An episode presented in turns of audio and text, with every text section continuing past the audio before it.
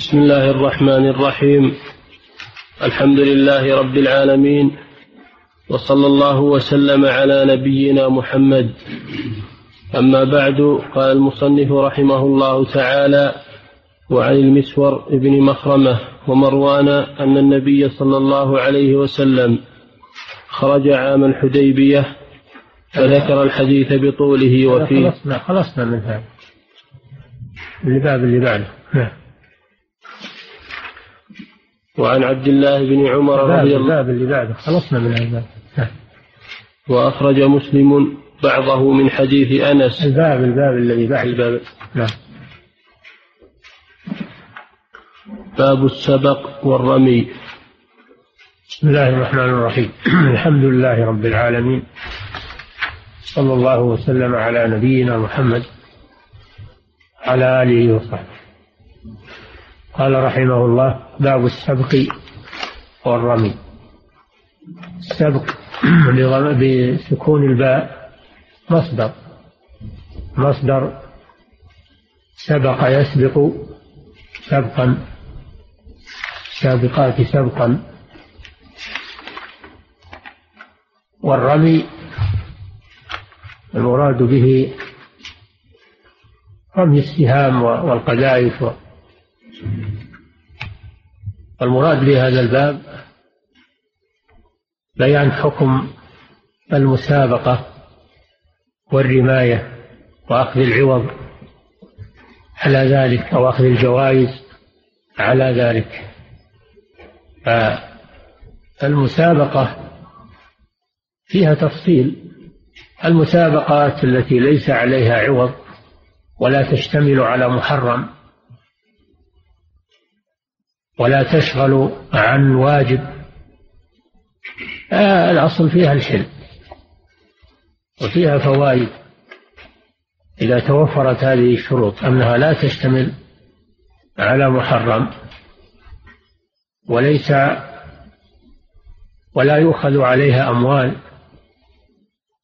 الأصل فيها الحل وذلك كالمسابقة على الأقدام.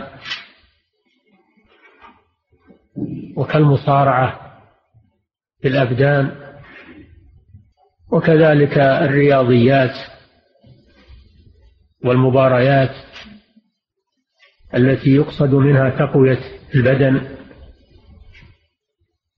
هذه لا بأس لا بأس بها مباحة بهذه الشروط. أن لا تشتمل على محرم مثل كشف العورات وأن لا تشغل عن واجب. كالصلوات الخمس فإذا خلت من المنكرات وخلت من الانشغال عن الطاعات فإنها مباحة. ولم يؤخذ عليها مال والقصد منها إظهار المهارات وتقوية البدن أو ترويض الفكر فإنها لا بأس بها. أما إذا كانت على مال إذا كان يبذل فيها أموال فإنها لا تحل إلا في ثلاثة أشياء. هي ما يأتي ذكرها في الحديث. ثلاثة أشياء هي المسابقة على الإبل والمسابقة على الخيل والمسابقة بالرماية. فهذه الأمور الثلاثة يجوز أخذ العوض عليها وأخذ الجوائز عليها لأنها من أدوات الجهاد في سبيل الله. ففيها تدريب تدريب على ركوب الخيل وعلى ركوب الإبل وعلى استعمال الأسلحة فالغرض منها غرض جيد ومفيد فيجوز أخذ العوض عليها. وأما ما كان غيرها فلا يجوز أخذ العوض عليه لأنه يكون من القمار من الميسر. المسابقات غير هذه الثلاثة تكون من الميسر.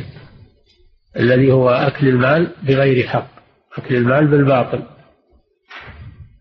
المسابقات التجارية هذه لا تجوز لأنها من أكل المال بالباطل ولأنها يقصد بها ترويج السلع وجذب الزباين وهذا يضر بالأسواق يضر بالناس يضر بأصحاب المحلات لأن صاحب هذه الجوائز لأن صاحب هذه الجوائز يجذب الزبائن عنهم وأيضا الزبائن يشترون وهم ليسوا بحاجة إلى السلع وإنما يشترونها لأجل الحصول على هذه الجائزة فهم يشترون أشياء لا حاجة لهم بها وإنما يشترونها لأجل الحصول على هذه الجوائز.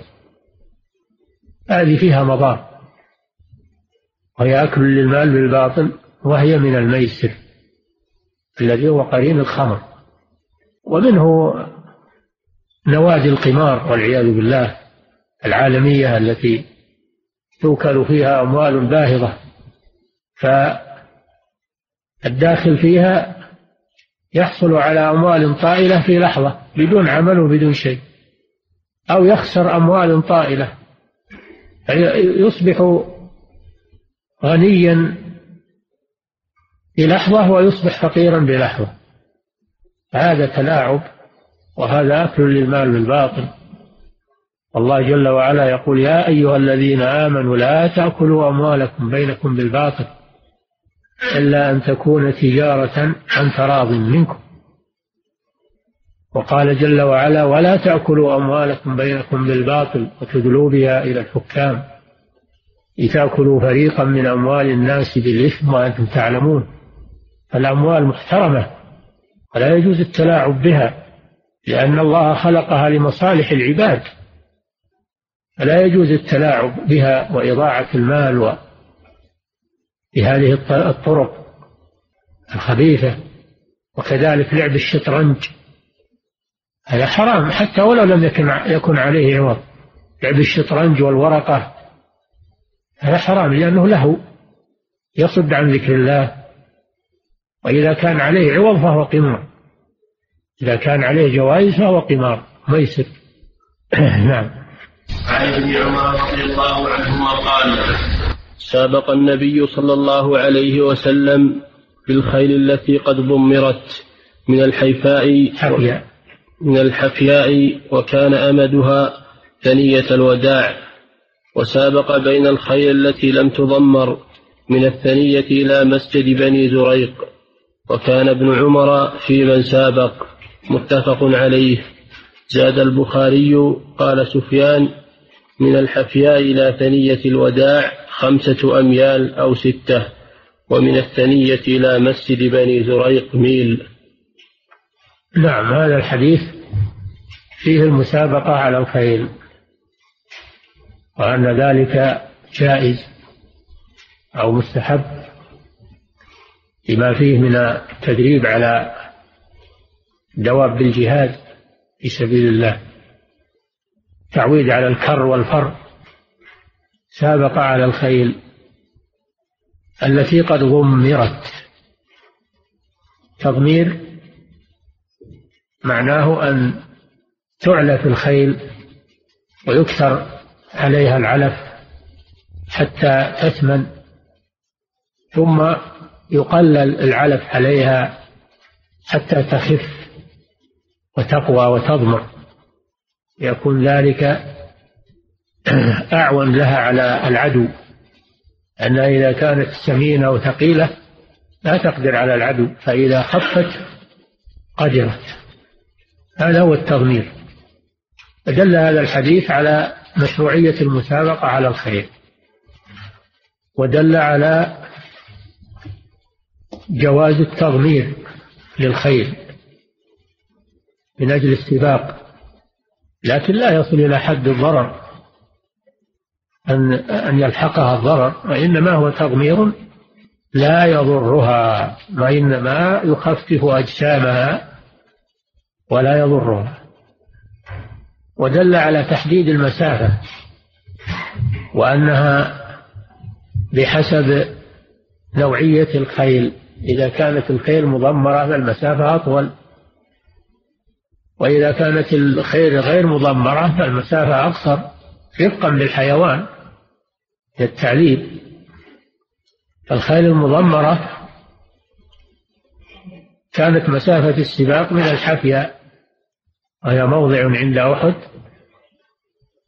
إلى ثنية الوداع. والثنية معناها الطريق الذي يصعد في الجبل. والوداع سميت بثنية الوداع لأن المسافرين يشيعهم أهلهم وأقاربهم إلى هذه الثنية ثم يودعونهم ويرجعون. ثنية الوداع شمالي المدينة على المشهور. شمالي المدينة على طريق تبوك. معروفة الآن ثنية الوداع. شمالي المدينة. وأما الخيل التي لم تضمر فهي المسافة ميل. مسافة ميل. وأما الخيل المضمرة فالمسافة خمسة أميال أو ستة والميل ألف بوع. الميل ألف بوع. يقول بعضهم إنه بالأمتار ألف وخمسمائة متر. الله أعلم. لكن الفقهاء ذكروا أن الميل ألف بوع ببوع الإنسان. نعم. وعنه رضي الله عنه أن النبي صلى الله عليه وسلم سابق بين الخيل وفضل القرح وفضل القرح في الغاية. رواه أحمد وأبو داود وصححه ابن حبان. هذا كالحديث الذي قبله يدل على مشروعية المسابقة على الخيل وأنه وأن المسافة تكون بحسب قوة الخيل. فالقرح جمع قارح وهي الخيل القوية التي بلغت في السن خمس سنين. التي سنها خمس سنين هذه القرح. وأما ما دونها فتحدد المسافة على قدر مناسبتها. لأن الرسول فضل الخيل القرح يعني زاد لها في المسافة مثل الذي قبله. جعل المضمرة خمسة أميال أو ستة أميال وجعل غير المضمرة ميلا واحدا. وهذا من أجل الرفق بالحيوان وعدم تعذيبه وأن لا يحمل ما لا يطيق. نعم. وعن أبي هريرة رضي الله عنه قال قال رسول الله صلى الله عليه وسلم لا سبق إلا في خف أو نصل أو حافر. رواه أحمد والثلاثة وصححه ابن حبان. قلنا أن الاصل في السباق الحل ما لم يشتمل على محرم أو منكر أو يكون فيه أخذ مال أو يشغل عن عن طاعة الله عز وجل. فإذا توفرت هذه الشروط فالأصل فيه الحل أما إذا كان فيه جوائز وفيه أخذ مال فلا يحل إلا في هذه الثلاثة. لا سبق والسبق بالفتح معناه الجائزة أو المال الذي يؤخذ على المسابقة. لا سبق إلا في نصل إلا في إلا في خف أو حافر أو نصب. الخف معناه الإبل والحافر معناه الخيل والنصل معناه السهم الذي يرمى به. الرماية فدل على جواز المسابقة في هذه الثلاثة الأشياء وأخذ الجوائز عليها لأن ذلك من التشجيع على هذه المهارة التي تدرب على الجهاد. في سبيل الله عز وجل. ومفاد الحصر تحريم السبق فيما عداها لأن الرسول حصر ذلك فيها فقال لا سبق إلا لا سبق إلا هذه أداة حصر. يفيد جواز السبق في المذكورة وينفيه عما سواها. هذه فائدة الحصر. دل على جواز أخذ السبق في هذه الثلاثة والحكمة أنها تشجع على تدرب على آلات الحرب وآلات الجهاد وأما ما عداها فيحرم لأنه أكل للمال بغير قصد صحيح وبغير وبغير فائدة وبغير مقابل والأصل في أموال الناس التحريم. لا يحل منها إلا ما أحله الشرع. فلا يجوز أخذ الجوائز على غير هذه الثلاثة من المسابقات سواء كانت مسابقة بالأبدان كالجري والركض أو المصارعة بالأبدان أو السباحة أو غير ذلك. فكل المسابقات لا يحل أخذ الجوائز عليها. أو في أو في المباريات المعروفة الآن لا يجوز أخذ الجوائز عليها لأنها ليست من أعمال الجهاد وإنما هي لتقوية البدن فقط تقوية الأبدان فهي تباح بحدود ولكن لا يجوز بذل الأموال فيها. نعم إلا في نصل إلا في خف أو أو أو حافر أو نصل. يعني في الخيل في الإبل والخيل والرماية. والرماية في كل وقت بحسبه. كانت في ذاك الوقت الرماية بالنصل والسهام. وأما بعد ذلك فتطورت الرماية في كل وقت بحسبه. صارت بالبنادق صارت آه، بالقنابل صارت بالقذائف آه، صارت فهي تتنوع. تتنوع في كل وقت بحسبه. نعم. وعنه رضي الله عنه عن النبي صلى الله عليه وسلم قال من أدخل فرسا بين فرسين وهو لا يأمن أن يسبق فلا بأس به فإن أمن فهو قمار. رواه أحمد وأبو داود وإسناده ضعيف. العوض الذي يكون في المسابقة الجائزة وهي هذه الثلاثة لا يخلو إما أن يكون من واحد من المتس... إما أن يكون من خارج من خارج عن المتسابقين. الذي الذي بذل الجائزة ليس من المتسابقين خارج عنهم. فهذا لا بأس به. إذا بذلها أحد من غير المتسابقين لا خلاف في جواز ذلك. فمن سبق أخذها.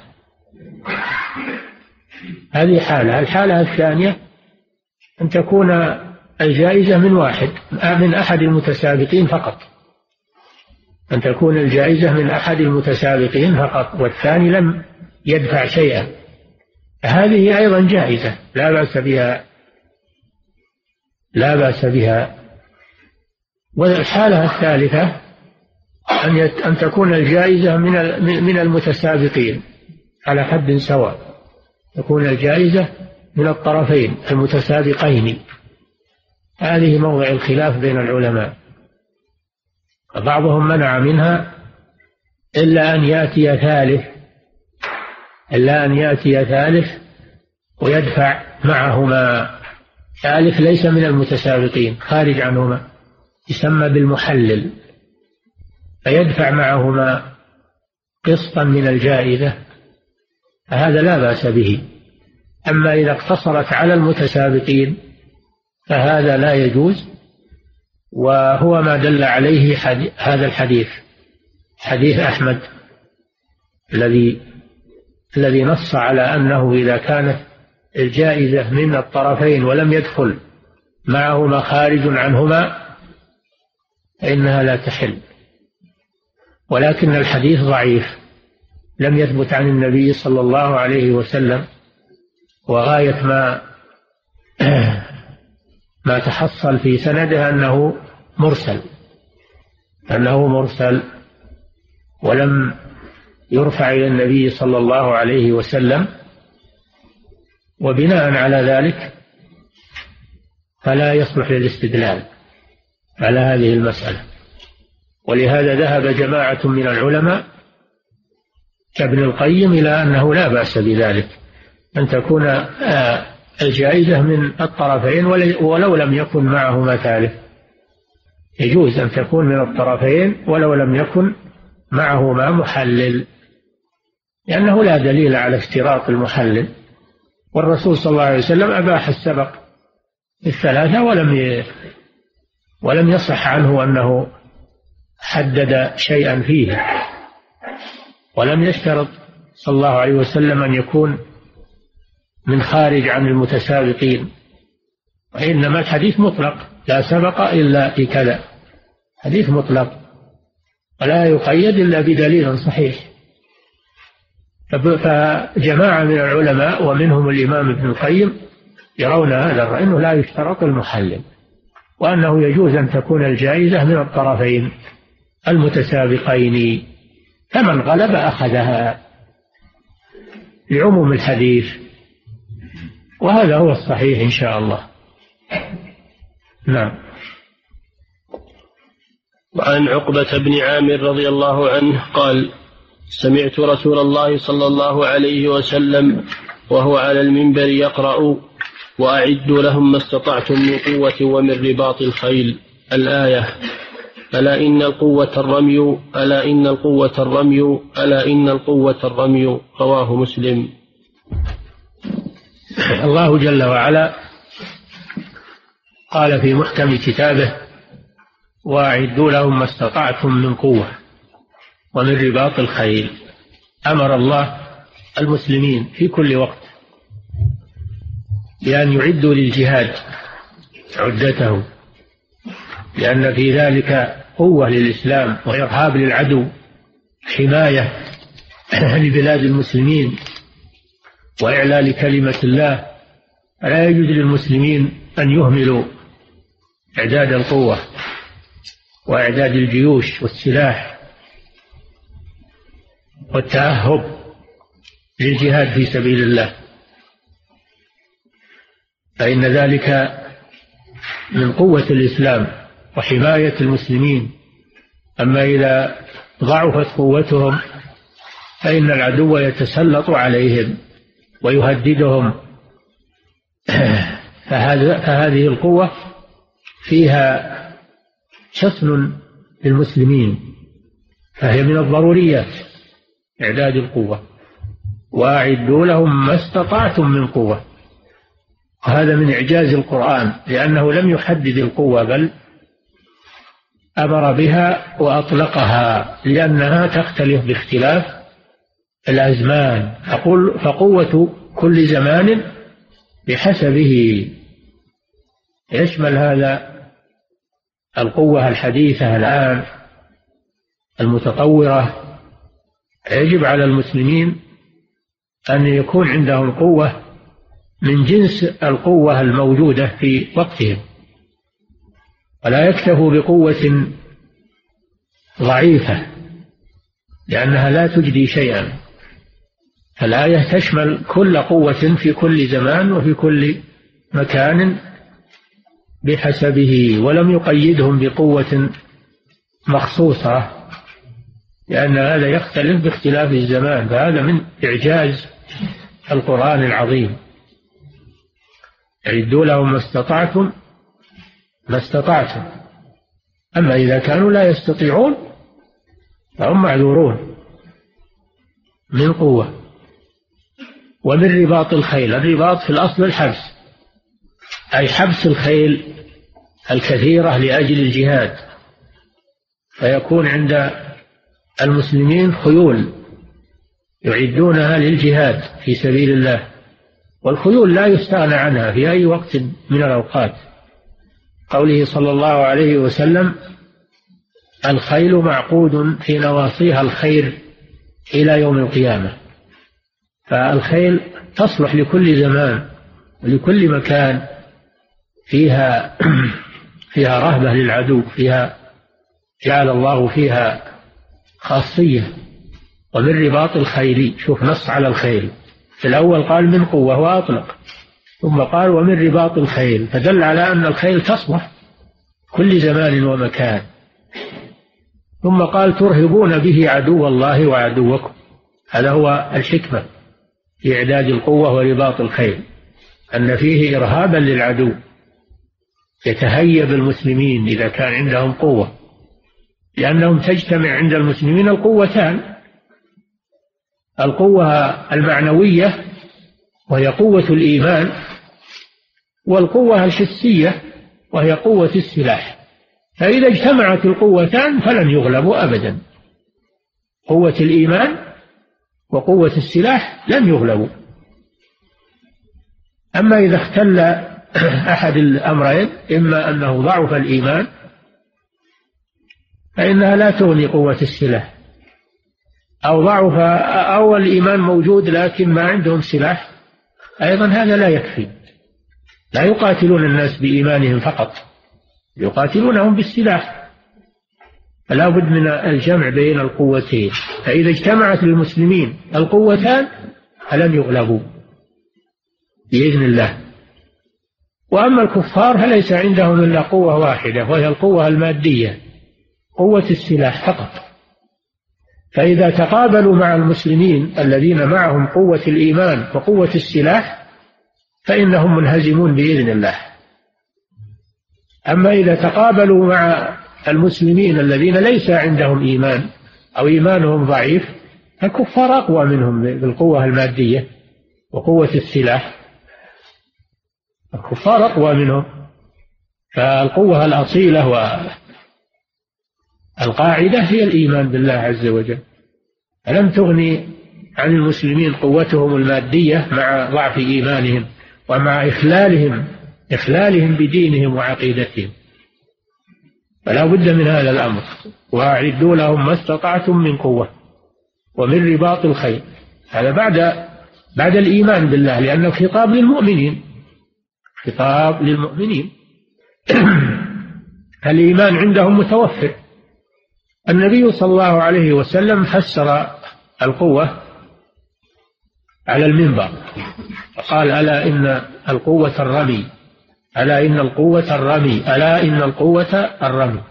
يعني أعد السلاح أعد السلاح الذي يرمى به. وهذا يختلف باختلاف الأزمان. الرمي يختلف باختلاف الأزمان. رمي بالنبال رمي بالبنادق رمي بالمدرعات والمدافع الطائرات يختلف الرمي يختلف. فالرمي عام في كل وقت بحسبه فهو القوة التي قال الله فيها ما استطعتم من قوة قوة الرمي. فيجب على المسلمين أن يعدوا الأسلحة التي تتناسب مع الوقت ومع العدو حسب استطاعتهم. وهذا من تفسير القرآن بالسنة. تفسير القرآن بالسنة. لأن تفسير القرآن يدور على أربعة أشياء. تفسير القرآن بالقرآن ثانيا تفسير القرآن بالسنة ثالثا تفسير القرآن بأقوال الصحابة الذين تعلموا على رسول الله صلى الله عليه وسلم تلقوا القرآن منه. رابعا تفسير القرآن بمقتضى اللغة التي نزل بها وهي اللغة العربية. فهذه أوجه التفسير. والحديث الذي معه